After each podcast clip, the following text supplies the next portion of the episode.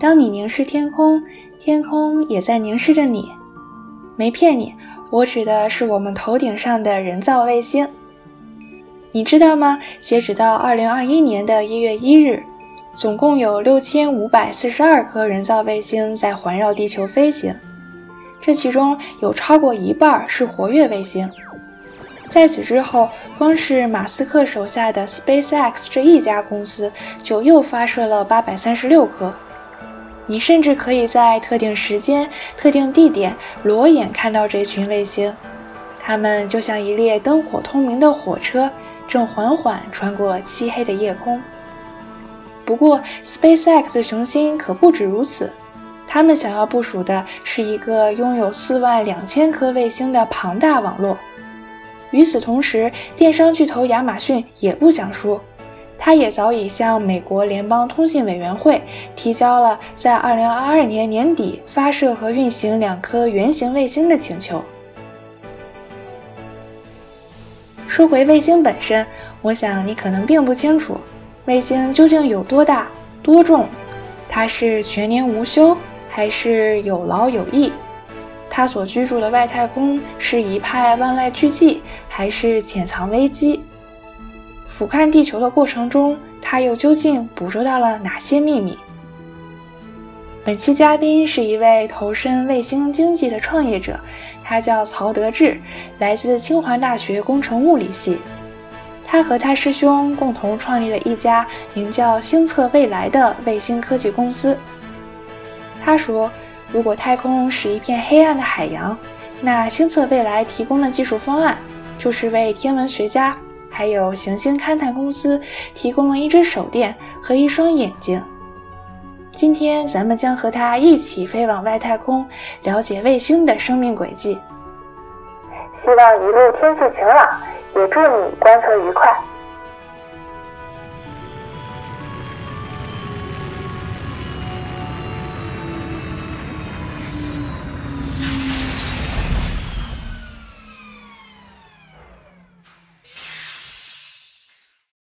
欢迎你，德智，可不可以先给我们做一下自我介绍，然后也可以介绍一下你们星测未来这家公司？嗯，好的，那个谢谢可心。然后我自己的话，其实是在清华大学呃一二级上的本科，然后一六年开始念博士，然后到了二零二一年，对，正式办了休学手续，然后出来创业。嗯，其实。嗯，这些年的话，在学校里面，可能包括呃学生科协，然后学生创协，我也都当过主席，然后也跟很多科技的小伙伴也比较熟悉。然后，嗯，正好机缘呢，是我们实验室从一六年开始，就是嗯发动了发起了一个计划，叫天格计划。然后这是一个在太空里面建立一个空间科学的星座啊，用来探测高能射线。像 X 射线、伽马射线这种，因为这种，呃，X 射线、伽马射线的爆发呢，它和引力波的现象常常，呃，对应。比方说双中子星的并合，中子星跟黑洞的并合。所以就这个计划的话，是我们实验室的学弟，然后呃，温嘉欣、智旭涛他们，然后发起的。然后就着这个机会的话，包括我师兄，他做了很多这个计划的指导，对，苍基荣博士。然后在这个机缘之下，我们就。探索了整个太空领域，呃，有一些新的商业机会，呃，有几方面嘛。第一方面的话是这个做科学卫星、做科学实验；第二方面的话是星上计算、做卫星智能化。对，所以我们就沿着这些点，然后出来就做了这个公司。然后我自己的话，其实 早先的话是负责这家公司，然后后来的话，因为考虑到自己毕业呀。休学还要回去，呃，做课题相关的原因，对，所以现在就是在公司主要负责市场运营啊、商务，然后包括自己的呃学业相关的一些工作。那你们公司走的就是这个卫星智能化这个方向，对吧？嗯，对我们公司是卫星智能化这个方向。对，因为我看到你们公司的介绍里面有写，你们是提供微纳卫星载荷的解决方案和。在轨实时服务的这样的一个平台，可不可以先给我们科普一下什么是微纳卫星，什么又是载荷呢？嗯，其实应该这样说，就是随着整个商业航天的这个发展，然后的话，现在很多卫星的功能已经不再是过去那样需要用特别体量庞大的卫星来承担了，也就意味着不需要用上吨量级的这种卫星，所以其实很多的小的卫星就出现了。这些小的卫星呢，一般而言，有的是不到一百千克，有的呢是这个一百千克到五百千克。啊，这其中的话，微纳卫星这个品类一般就是小于一百千克。我们一般讲小于十千克的叫纳，十千克到一百千克的叫微。所以微纳卫星的话，就是大约在一百千克以下，用来承担卫星功能的这么一个描述。啊，它的结构的话，有的是标准化的、模块化的，就是通过一个一个立方体组合在一起，呃，就是十厘米乘十厘米乘十厘米，我们一般叫一个 U unit，然后。呃，多个 unit 组合在一起的这种，嗯，标准化的我们叫立方星啊。所以微纳卫星里面有的是标准化的，就是立方星；有的是非标准化的，也整个就是叫微纳卫星。然后载荷这一边的话，其实就相当于是说搭载卫星上的功能模块。那么一个卫星想要实现什么样的功能呢？就取决于它搭载什么样的载荷啊。例如说通信卫星就要有通信载荷、数传载荷。那么科学卫星一般就要有探测载荷，嗯，我们其实做的这个卫星载荷既做探测载荷，然后我们也会提供卫星智能化当中很核心的叫星上智能处理载荷。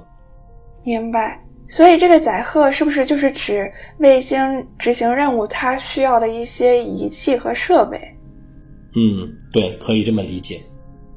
嗯，你刚刚讲到这个微纳卫星大概是十到一百千克的卫星，这个对我来说，我感觉也已经很大了。没想到常规的卫星是像你说的，是那种吨位来计算的，这个还是嗯，挺开拓我眼界的。对，因为其实这个领域嘛，大家平常也了解的不多啊，就也是最近几年，包括像马斯克，然后包括像那个。国内的话，可能像蓝箭航天、星际荣耀等等，大家会逐渐的开始熟悉起来。嗯，最近的话，其实今年像太空旅游也比较火，像马斯克的灵感四啊，像这个 贝索斯和维珍银河的，他们都其实做了一些这方面的，算是公共的这种宣推吧。嗯，哎，那你们究竟是给卫星装了什么机关呀？是可以用来采集和处理数据的？一些功能嘛，对，是这样的。通常一般意义上的话，一个卫星它有很多的系统啊，有的像这种热热控制啊、姿态，然后有的是做电源管理，就是一个卫星也都是这种呃不同的系统组成的。那么我们核心的话就在于，嗯，提供了卫星的这种数据的采集、数据处理的这种解决方案啊。核心产品是一个硬件，是一个载荷。硬件当中搭载了我们的软件，搭载了我们的算法，那么它是一个功能完备的一个载荷体。但是呢，它也可以成为一个解决方案，也就意味着对于卫星整个很多的功能，我们都可以通过计算来实现啊，去接管它的一部分运维呀、在轨监测呀等等。甚至说，对于客户来讲，我还可以做的更多一点，我可以把包括地面的调试、发射、呃交付，还有就是发射等等，都给它同样的给它包进去。提供一个解决方案的模式。对，哎，其实现在有很多东西都在走向智能化，无论是我们身边的家电呀，还是汽车呀这样的东西。那你觉得给卫星智能化，它是一个很特殊的事情吗？还是其实和 刚刚讲到的那些有类似之处？对，就是或者是这个过程中有没有一些比较特殊的一些难点？呃，其实 可惜你这个问题也问的很好。对，但我我想我的回答可能也是那种，就是 比较面面俱到俱到的。它既有它的特殊性，也有它的普遍性。普遍性的话，我打个比方吧，就像手机，手机最开始的时候是大哥大，对吧？那么它是一个大的盒子，后来的话变成诺基亚了，说明通过工业化的进程，把它整个器件做小了，成本降低了，所以它能够浓缩到一个手手掌里能够握住的一个装置，就像诺基亚。后面的话变成了 iPhone，就是因为它的算力增强了，它的整个网络通信、整个应用生态变丰富了，所以它变成了一个智能化的设备，叫智能终端。那么其实卫星和它也有相似之处，随着成本的降低、性能的提高，它也是在一个不断的去变成一个小体量，但是又是一个高性能的这样一个产品。同时，由于它网络和应用生态的丰富，未来我们也会期待有智能卫星的这种出现。那么，这个我理解是它普遍的一个进化路程。但特殊性也也有啊，就是毕竟这是一个在太空里的一个设备，那么它是一个要经受高温低温的转换，要经受真空的这么一个挑战，甚至还有严苛的太空辐照的环境。所以它这个设备的特殊性就在于，地面上通常的那些呃普适性的器件不是很容易在太空里面能工作，所以它要有丰富的航天工程化的经验和对这种恶劣环境的充分的科学的了解。才能够说完成，嗯，怎么把这个产品做得可靠，同时又能高效的去运行。嗯，明白，就是说这个卫星它从地面发射到在轨运运行，其实会经历非常多千变万化的这样的物理条件，然后这些是你们在设计的时候都需要考虑到的。对，没错，这个的话也是 壁垒之一。对，就是对于我们来说是。呃，核心的一些掌握了怎么样把这个事情做好，同时也能做得比别人更加出色的这么一个过程。然后我发现，对你们公司是叫星测未来。其实我之前很想问为什么叫这个名字，但后来我了解了一些你们公司这个技术方向之后，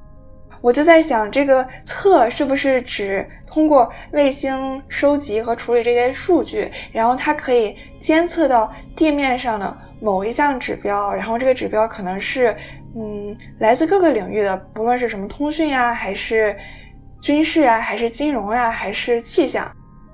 所以你们也是可以服务到很多很多不同的领域，为他们去提供一些这样的信息，是吗？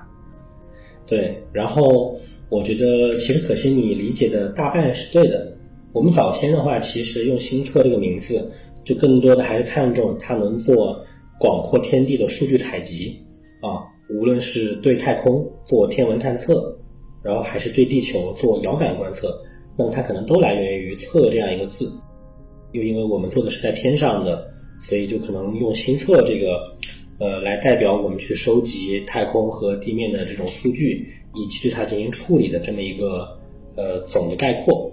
啊。然后整个名字就叫“新测未来”。我们希望不仅是能测量这些，还能够。去探测和揭示我们下一步应该做什么，所以也把未来放进去了，全名就叫新测未来。明白。哎，那你觉得你们的技术优势是什么呀？对，刚刚其实也谈到了一部分，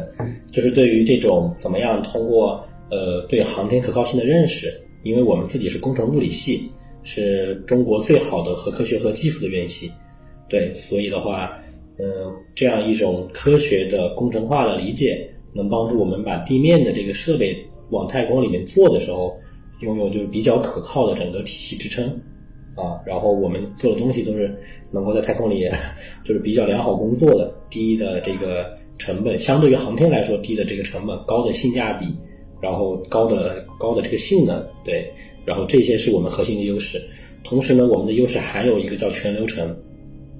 对于新上的话，因为我是研发硬件、研发软件，同时也包含算法的，所以其实对于新上的数据处理而言，在哪样的硬件下，用什么样的框架体系、操作系统，跑什么样的算法，能达到最高的效率，这个我们也是比较深刻了解的，所以能够全流程的对数据处理做到一个非常非常核心的一个呃优势。所以你们团队里面都是你们学校工程物理系的学生吗？也也不都是，呃，来自清华的小伙伴比较多。然后的话，顺带还会有呃，像包括计算机系，然后像地学系这些同学。我们也在呃成立公司之后招了一些比较优秀的工程师。对，所以也是一个组合的一个团队吧。但确实，清华是一个很核心的这么一个对一个身份。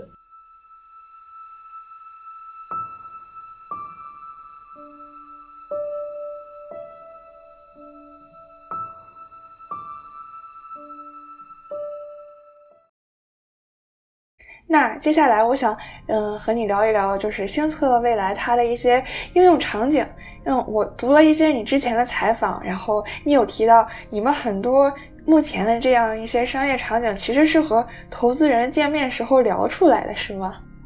嗯，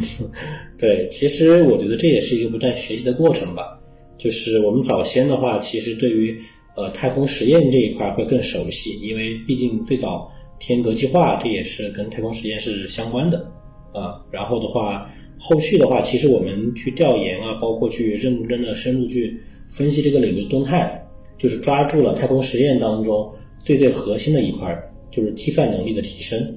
对，然后这个我觉得是一个非常非常重要的点。那么我们就沿着这个点，然后来做了一些商业化的尝试。因为让所有的卫星变得更加智能，以及基于这个智能的卫星去开展一些应用，这个可能是未来的一个趋势。那么有哪些应用呢？比方说像这种金融的应用，我对全球的港口做一个监测，那么港口里有船，那么我就知道这个船离开港口的时间，包括在海上运行的状态。然后能够对它做一个呃运货量的统计，这样的话，其实我对经济的数据是有一个比较清晰的了解。比方说进出口的贸易数据，比方说原油的运输量的数据，那这些的话可以为金融期货啊提供一些数据支撑，帮助大家去有一个更好的交易模型。那还有什么其他的场景吗？还有一些很很多的应用，就是比方说像那个应急。啊，例如像发生了水灾，那么水的话，它会有一个大的面积的扩散。那么像这样的话，通过雷达卫星可以去把这个水体的面积识别出来，然后这样的话，我就知道洪水的情况怎么样了。还有包括可见光卫星去识别森林火灾，嗯，相当于天上多了一个摄像头，哪里发生火灾了，我就实时的去报告。对，这样对客户来说的话，能够在第一时间发现哪里起火了。啊，广袤的森林里面靠人靠无人机可能都不是很好解决。这个时候通过卫星大面积的去搜索就比较方便，这样的话就能够缩短这个发现灾害的时间，尽早的去呃把这个灾害给它扑灭。对。所以是不是用卫星就能比像之前无人机包括人工，它能达到一个更广范围的一个覆盖，所以也是一个更高效的一种监控？嗯，对。是这样的，卫星的特点就是大范围。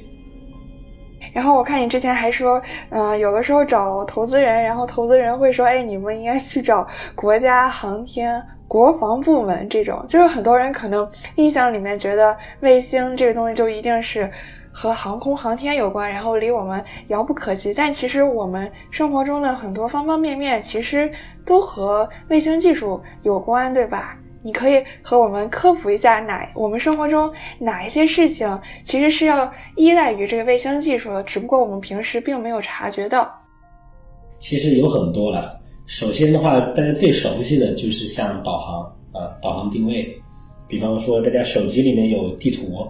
不论是高德还是百度，它都是依赖于像卫星定位，然后来提供大家的这个实时的位置啊。然后的话，这个芯片是嵌入在大家手机里的。然后一般像地图的软件，它会调用调用你的这个无线网络的连接和调用你的这个呃像北斗或者 GPS 的芯片来给你出你一个精确的位置。这个大家平常会接触的比较多一点。然后稍微少一点的话，就是像卫星电视啊。以前的话，像农村里面，大家会常常讲搭一个大锅啊，这个锅就是接收卫星电视，然后相当于是说你看电视不是走的。有线的这种光纤啊，或者是这种电话线，对，它是通过这种卫星直接给你发到这个卫星接收站、接收机上，然后你就相当于直接看了这个视频，这也是一类。然后还有一类的话，就是像卫星提供的这些呃地图、遥感数据啊，平常的话，像我们呃去做一些这种资源的普查，然后像定期的去了解啊哪些森林地区是有覆盖的。然后哪些地区的河坡、湖泊、河流，它们的分布怎么样？这种的话是通过这种卫星的数据来做的这种支撑，相当于旅游的这个层面，它也会有一些信息的这个接触。然后还有的话，就可能像大家平常呃新闻里啊经常会看到的，就是科学类的这种呃前沿进展，然后去探测月球啊，包括去了解火星啊这种，大家平常会关注的一些新闻。然后当中也出现了很多用卫星去做的事情，对，反正种种的话和我们生活比较相关的，就是遥感啊、导航啊、通信啊都比较多。然后只是因为它是基础设施骨干网络的一部分，所以平常其实会很难在明面上见到。但是包括像手机啊，包括像很多图像的数据，然后包括像很多通信的网络，都是融入了这个卫星的作用。对，确实大家平常感受不会那么明显。哎，是不是还有卫星互联网？就是它可以和地面的这种五 G 通信做到一个互补和融合，这是不是另外的一个应用？呃，其实，呃，今年的四月份，那个国家的新网公司成立了。对，最近我们也在看看能不能和他们积极的交流。其实新网公司主要承担的就是卫星互联网的运营，也是国家希望可能在地面互联网体系以外。把天上的这个卫星作为一个骨干的网络啊进行建设，并且接入到地面的网络。那么通过卫星互联网的话，它能解决几个问题。第一是偏远地区的信号接入啊。首先你看，比方说我们自己在偏远地区啊，国内的话可能好一点，村村通工程是保证有网的。但是你一旦像出国，像去“一带一路”的沿线国家，像在海上。像去像亚非拉地区去做基建的时候，其实当地的这个网络建设是没有那么发达的。那么很多时候的话，可能呃就还需要借助一些其他的辅助手段来完成通信啊。尤其是像在海上的话，有很多这个数据都要走海事卫星，所以中国建立自己的卫星互联网，也是说可能我们将来有很多海外的业务、海外的工程需要建设的时候，需要借助一个网络来进行连接。啊，甚至包括海外的像资产的保护等等这些运维，都可能会用到卫星互联网。对，第二个的话，它还是具有一些这种，呃，就是时延上面的优势。就是地面的话，像跨海跨洋的这种通信，那么它可能走海底光缆、海底光纤，时间会比较长。那么可能通过卫星互联网的话，它通过星间的激光通信啊，然后能够达到一个比较快、比较高效的这么一个方式。所以这也是互联网当中很重要的一个应用啊。再有就是最后的话，应用生态丰富起来了。其实，在卫星端也能产生很多数据流通、数据处理、数据采集的价值。这也是为什么我们新策未来 希望在卫星智能化上做一些提升，也是希望说通过我们在星上做数据的处理的这个能力，去挖掘一些有价值的点。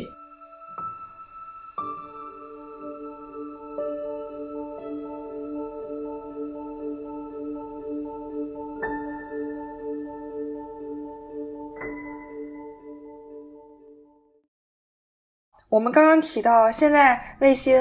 变得越来越小了，然后越来越轻量了，所以说明它们可以，呃，以更低的成本，然后发射到太空，完成很复杂的空间任务。那除了变得越来越小，我想知道卫星研发目前还有哪些趋势？嗯嗯，对，刚刚可心，其实你谈到的说往小走。这个主要呢是从成本角度去考虑，对，然后另外的话还有一些技术，我们认为也是在趋势当中的。第一个的话就是所谓的标准化啊，就因为像模块化的搭载，这个在卫星当中，甚至包括范围更大一点，像航天器当中都开始逐渐的出现。因为太空这个环境啊，它其实加工啊其实比较困难，所以最好是模块化的拼接。对，所以这是一个可能卫星的技术方面的趋势。还有一个趋势呢，就主要是 flexible 更灵活性的这种方面，那就是智能化，这个也是我们现在正在努力的方向。就相当于说，通过呃软件层的，通过这种就是操作系统和应用层的这种嗯灵活适配啊，然后能够完成在卫星端的一些边缘处理。这个的话，整体来看，嗯，就让这个卫星变得更加的灵活啊，对于数据啊使用啊，就更加的易于接受。所以这可能它也是它的一个新趋势。哎，那这么听起来，感觉卫星有点像积木一样，可以模块化，然后可以把很多不同的功能拼装、组建在一起，然后甚至可以复用不同其他卫星的一些功能，是这样吗？对，是这样的。其实有的人也在探索关于太空工业的一些路径嘛。其实刚刚讲到的模块化拼接也是路径之一，就是说我怎么样在太空里面进行大规模的空间结构的建造。对这个，其实国家国内啊、国外也都有，呃，商业公司也都有，就是国企这样的角色在探索。对，其实可能说卫星这一块的话，会呃更容易更容易去构想，因为它毕竟是一个太空的典型产品。是不是因为现在发射卫星的需求也大大增加了？比如说像星链这样的计划，它要发很多很多的卫星，所以它希望能达到一个量产的效果。这个这个又还不太一样，就是星链其实它优化下来是一个一体化的设计，它因为主要是定型了这一款产品，就比方说星链，它的目标很明确，我就是需要专门为通信啊这个场景去做定向的卫星设计和优化。所以它的产品是叫一体化设计的，有高度专用性啊，然后它在批量化的去建造、去生产，对，所以它是这样一个思路。但是我们理解未来大规模的太空工业可能会有各种各样的产品，所以其实最好是有一套统一的这种标准接口，能方便大家去进行呃，就是这种组装拼接啊，甚至是拓展。对，这个是我们觉得可能是呃多体，就是多个用户单位之间去合作的一种可能性。嗯，对。那我们刚刚其实也提到了，你说太空是一个非常复杂的这样的一个物理环境，然后可能会有很多不太可控的环境因素，比如说辐射呀，还有一些其他的这样的一些干扰。那你们星测未来有没有什么办法可以呃应对这样一些挑战，然后来提高卫星它的一个容错能力？嗯嗯，对，可行，这真的是一个很好的问题。就是我们常常在地面啊，大家的认知基本上都还是在我们周边的物理环境。其实太空呢是一个更加独特、特特殊的环境。那么不光是它离地球比较远，二一个呢，它在太空里面有两个很显著的特点。第一个呢是重力非常低啊，就属于说这个就是嗯没有地球的重力干扰，所以可能啊很多物理现象和地球上其实不太一样。比方说像大家比较关注的像燃烧问题。地球上的燃烧，它是在重力场里燃烧的；太空里的话是没有重力的。那可能太空里的这种燃烧问题，就没有重力的约束，可能燃烧的现象就不一样了。对，所以这是一个很典型的。第二个还是辐射，就辐射的话，这是一个太空确实比较独特的。地球上一般是因为有地磁场的保护，所以其实辐射的整个剂量啊，受太阳风、受宇宙射线的影响没有那么大。但太空里确实没有，它没有受地球地磁场的保护，那么会要直面这些太阳甚至是宇宙射线的干扰，所以这些是太阳可能比较那个真实的一个恶劣环境。除了这两个大的主要特点以外，对也有很多要值得关注的，但这个可能就也不完全是太空独有的。第一个，比方说高低温，像接受面朝太阳的时候那一面，其实它相当于温度会升高的很快。因为太空里呢也没有空气，所以也不存在热的对流啊，只能说通过传导和辐射去把这个热量散发出去，嗯，所以这也是可能呃对于整个航天器来说需要面临的一个考验。其实针对这这些特点，对我们也会有一些呃比较多的办法去应对。毕竟航天工程的话，也是我们其实在过去几年当中积累的比较深的一个技术优势。嗯，像包括辐射的环境。我们其实因为是工程物理系嘛，是这个核技术院系全国排名第一，所以的话，我们其实对于整个太空辐射环境的了解，然后对于怎么样去做辐射的加固啊，都有一定的这个基础，甚至包括我们地面也会开展一些简单的实验啊，像放射源的、脉冲激光的，去提升它的整个呃可靠性的这么一个认识，对，确保说我上天也是有数据可查，有这个测试能够去呃闭环的啊。然后其实像软件层、算法层，然后包括像刚刚讲到的机械振动，我们地面都会做一些就是加固，包括测试等等，去提高它自身在太空里的这种可靠性。对，所以这几方面吧，我们都会关注的。嗯嗯，其实太空中有的时候也会发生一些意外，因为我。昨天在看新闻的时候，就是说，好像俄罗斯它在测试它的反卫星系统的时候，产生了一千五百多片太空碎片，然后那个。碎片每过一个半小时就会从国际空间站的旁边飞过，所以在那边工作的一些宇航员，他们就要躲到附近的一些飞船里。对，所以可能太空中也会有一些这种比较意料之外的这种啊太空垃圾的产生，所以这可能也是一些嗯想不到的一些一些干扰。对对，你说的确实是这样的。就是平常的太空环境是没有这么多的碎片的，但因为确实俄罗斯试验了一个呃反卫星的武器嘛，它相当于将一颗退役的报废的军事卫星击毁了啊。虽然说轨道有一定的差距吧，但这个也就在几十公里的量级，其实很难说就是会不会对整个国际空间站的这个运行，包括像天。我们现在已有的天宫号的这个运行去有一些干扰，这个也不是那么的清楚，所以现在大家都在关注吧，在追踪这些碎片的一些禁忌啊，包括可能宇航员都得要提前紧急撤离。明白。哎，那有没有公司是专门呃专门去做这个碎片的一个收集和清理的？嗯，有的有的，这个我们 知道有的。对对对，就国内的话，应该是有呃有一家公司对。呃，也是我们可能认识的公司，他们在做这个，国外应该也有一些，这个的，反正可以再关注关注。对，应该再过一两年，这个业务就会比较红火了。嗯，不过看上去有点像是一个公益项目。对，其实确实，当太空当中的卫星数量足够多啊，产生的碎片或者说退役的卫星足够多以后，你其实理解为这就是一个太空工业和它的回收。对，我们要为太空探索的这个可持续性着想。嗯，那你们是怎么做实验的呢？就是你们会怎么去测试你们开发的系统？你们是要打劫一个已经在轨道上运行的卫星，还是要真正重新发射一颗新卫星？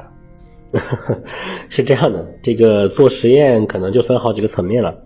嗯，如果是一些就是硬件。啊，或者说是这些整体结构的变化，那可能就需要去重新发。当然了，这地面可以做一些提前的实验，去验证它是否可靠，这个可能就已经 OK 了。但如果是一些像软件、算法层面的话，直接更新就可以了。这也是未来智能化卫星的趋势，就是说大量的软件或者说呃这种应用模型的这种更新的话，是不需要变更卫星本来的整个结构和它的硬件设计的。甚至说，我们自己打上去的卫星就可以成为我们自己的实验平台，去评测各个大学研究所他们的这个算法。那么，我们也可以从中提供一些基本的支持，对，并且 把它变成一个商业模式。嗯，我还有个问题就是，嗯，比如说一颗微纳卫星，它一天大概能产生多大量级的一个数据？有这样一个概念吗？有有有，其实一般而言。和其实和互联网公司相比，当然没有那么夸张了。单颗卫星的话，一天，嗯，其实根据它的开机时间来说是不一样的。比方说，开机一分钟，大概就是一百个 G 以下的数据；如果要是开机十分钟，那可能就能接近 TB 级了。所以，其实可能一个卫星究竟开机多长，取决于前一天或者说实时的它的任务规划，然后的话，它整个的能源支持能够允许它开多长时间。以及最后开下来的这些数据，它能不能回传回来？对，如果说撇开这些不谈的话，一个卫星放开了去拍摄，其实数据量是非常非常可怕的。我们大概知道，像像国内某个我们的头部的合作伙伴，他们五分钟大概能拍两百四十个 G 大 B 的数据，这是非常大的一个数据量了。就如果按这个比例来算的话，一小时乘以十二倍，就大约在三 T 左右。所以一小时三到四 T，一天下来的话，可能也就五六十 T 了。这个其实数据量是非常、非常非常大的。对，但因为受限于卫星本身能源，包括提前的任务规划，其实不会拍这么多。嗯，所以才会出现智能化的这个需求。因为在有限的能源下，你又不能让卫星无限的开机，所以势必涉及到呃数据的压缩、处理。然后甚至是某些呃这种就是任务规划以后，在专门的区域进行定点观测，然后去获取最有价值、最有意义的数据。明白明白，哎，就是这个开机时间其实也可以智能化。没错，是的，它可以自主的根据卫星所在的这个轨道位置，然后以及下面的这个临近区域去做一个定时开机啊，定时拍摄。哦原来卫星是可以下班的，我还以为它要它要二十四小时在岗。对，这个其实是就是，呃，理论上的话，这个取决于它的能源有多少啊。当然了，就某些这个体就体制内和敏感相关的一些卫星，确实是要求全天候开机的。但这个就 对这个就不属于我们这个交流的范围了。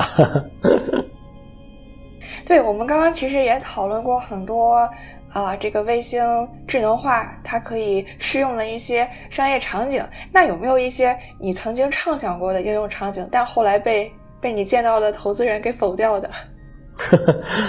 我觉得其实被投资人拒绝是经常的，对，因为大家都会觉得这些事情它不是，呃，很容易就做到。我们觉得卫星其实未来啊，除了面向政府、面向军队、面向这个企业以外，面向个人应该有很大的一个业务量。但这个呢，确实大家还没有见到这个市场的爆发，所以也不能妄下结论说它一定能不能行啊。所以我其实原来也开脑洞说，像卫星的这种养宠物。对吧？它可以去跟踪大型动物的这个，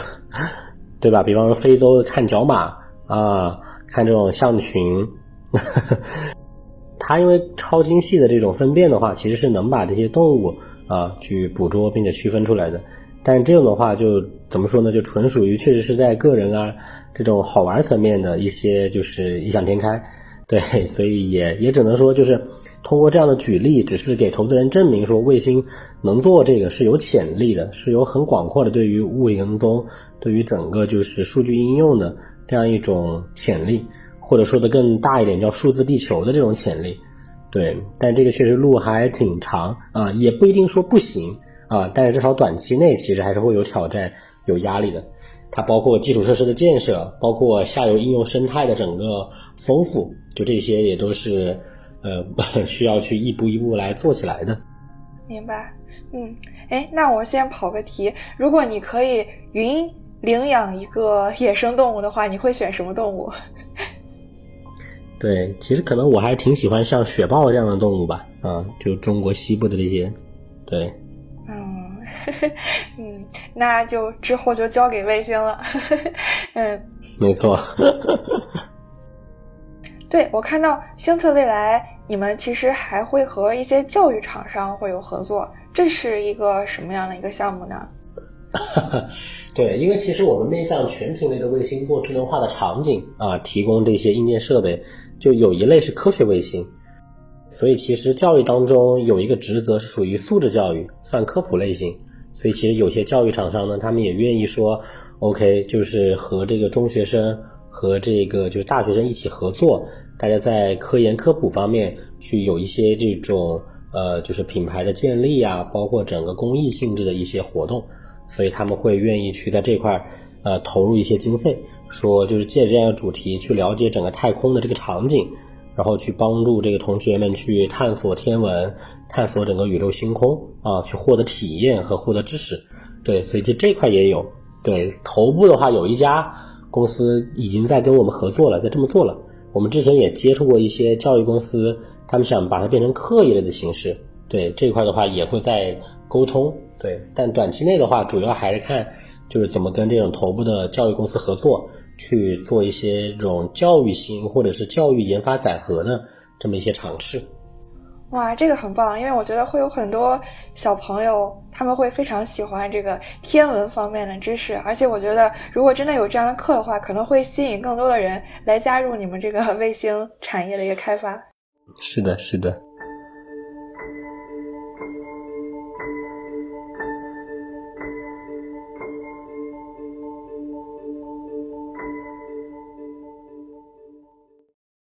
哎，那你们这也算是啊太空经济领域，这个领域还有哪一些创业方向？嗯，你觉得他们的商业前景又如何呢？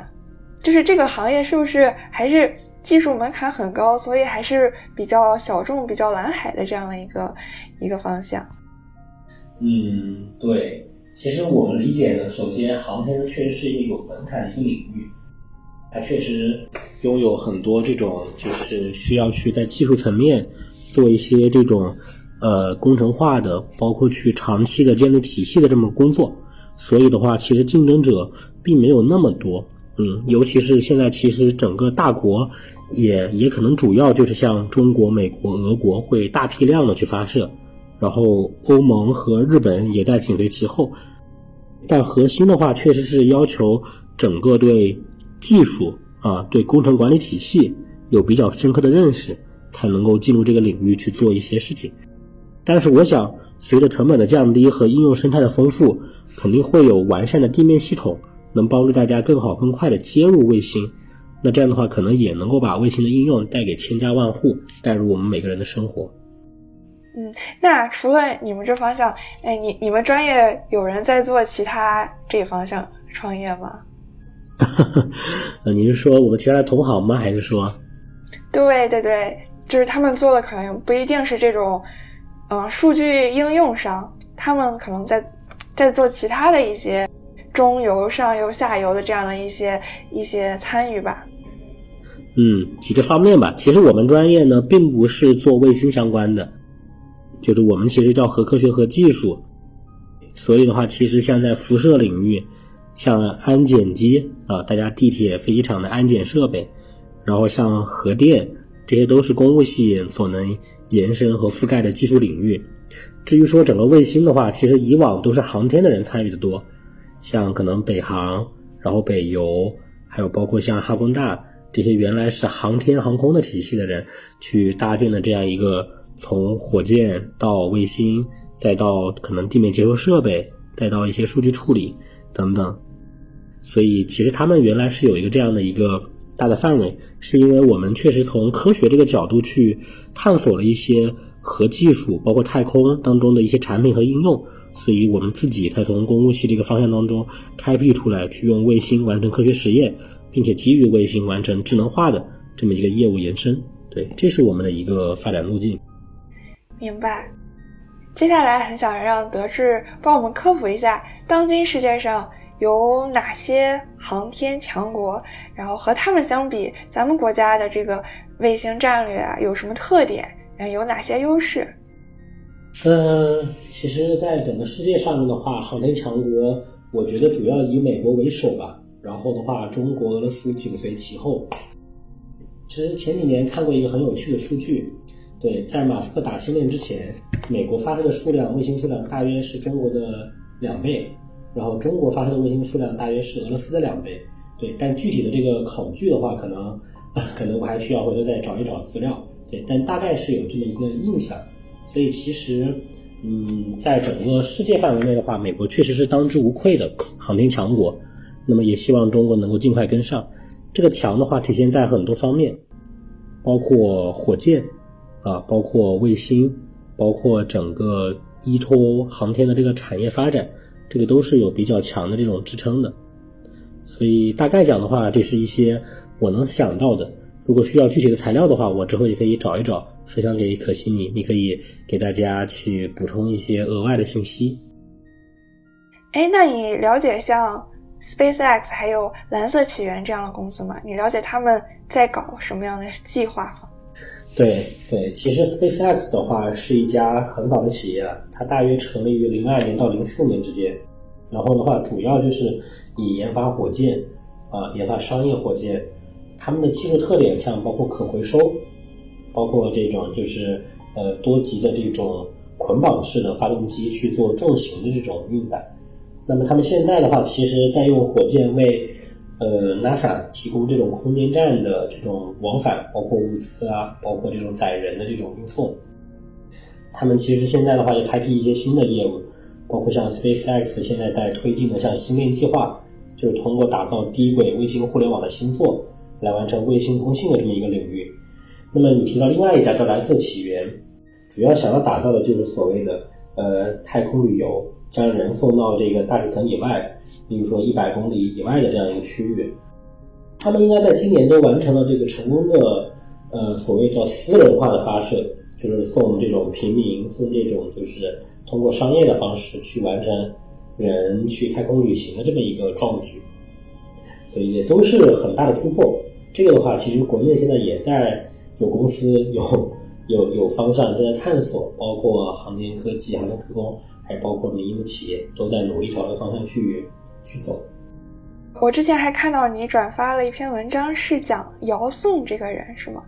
对他有一句话给我印象还挺深的，他说：“他说空间资源是先到先得，先占先得。如果现在不去的话，将来我们的上空可能就是很多国外公司他们发射了这样的卫星，然后如果真的是那样的话，我们可能会丧失一些在太空发展的机会。你觉得你觉得是这样的吗？是我跟姚总师兄其实姚总师兄其实挺熟的，然后姚总师兄的话是我们呃清华电子系一字班的师兄，他之前成功的创立了一家企业叫深电科技，是做这种 AI 芯片的。然后他创业那次成功以后，现在休息了几年，呃，然后现在就开始做第二家公司，就是一家火箭公司，叫东方空间。其实整个领域的话，我们现在认为啊，包括火箭公司、卫星公司，都还是有挺多机会的。核心就在于怎么样进一步降低成本，扩大生态和应用，然后让整个卫星的数据，然后让整个太空的产品，能够让每个普通人都能享受到。那你自己对这个航空航天技术还有哪一些畅想，或者是哪一些这个研究方向是你自己比较关注的？嗯，第一个是要有丰富的产品啊，就是卫星是一个很典型的太空产品。那么依托它，然后我们希望能够在太空里面建立包括像数据中继中心，然后包括像大量的这种遥感探测卫星。然后包括像一些通信的数传的这个中继，那么能够把整个对地球、对太空啊，甚至包括我们附近的像月球、小行星带，都能够完整的了解下来。第二个呢，再是去想我们怎么样在太空里面建立一个基地啊，所谓的呃长时间的甚至是半永久的这种太空基地，能够让人开始逐步的从地球脱离母星的约束，然后去到太空，去到下一个星球。这些我觉得都是一些伟大的事业，对，甚至说未来在太空里面搭建一个工业体系，我们利用太空里的资源、太空里的能源，去完成一些熔炼，去完成一些设备制造，然后我觉得这些都是值得探索的方向。嗯，那就可以先通过星测未来，然后 呃观察探测好，对，就像你说的，在太空中。给这个天文学家还有这种行星勘探公司提供一个手电筒和一双眼睛，然后等我们对那个未知的领域更了解了之后，我们可以就做更多这种丰富的一些开发和探索。对，是的，我相信这个也是一代一代的这个科学家、工程师还有每个人去努力的这个方向。对，然后大家真的去把这个产业做起来了，能够让我们每个人都。呃，享受太空的资源，进入太空去丰富的去观察。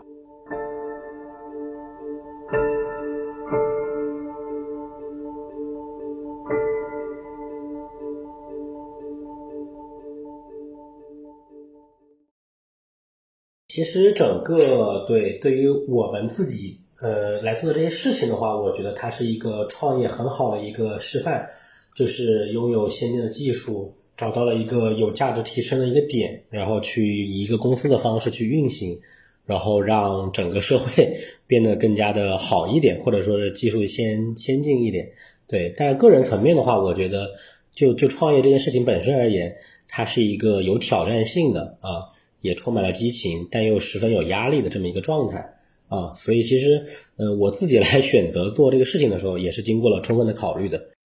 就像说。呃，大家经常会愿意去找很多有刺激的，或者说是感觉就是很能去探索生命的第二曲线、第三曲线的事情。可能这个我觉得创业也是一个这种激情的一个落脚点吧。对，所以我讲就是，不管是斜杠，还是说真的把它作为人生的这个方向和职业选择之一啊，它都是一个很有益的一个尝试啊。但确实需要做足够的心理准备跟现实层面的准备，因为。呃，有高的这个风险，对对于这个人生的挫败感啊，包括遇到挑战以后失败，去自我恢复的这些，都有一定的要求。所以，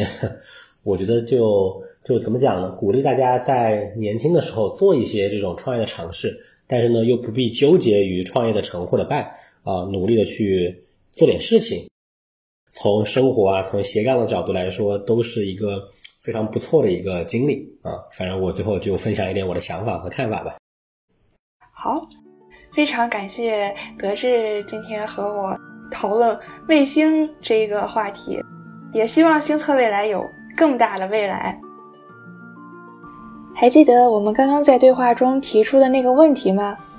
卫星和互联网公司谁每天产生更多的数据？在这里，以全球访问量最大的谷歌举例，谷歌每天大概产生二十 PB 的数据，相当于两万 TB，也就是两千万 GB。那如果一颗卫星每小时产生三到四 T 的数据，它就算全天不关机，一日的数据总量也只是谷歌的百分之零点三，可谓小巫见大巫，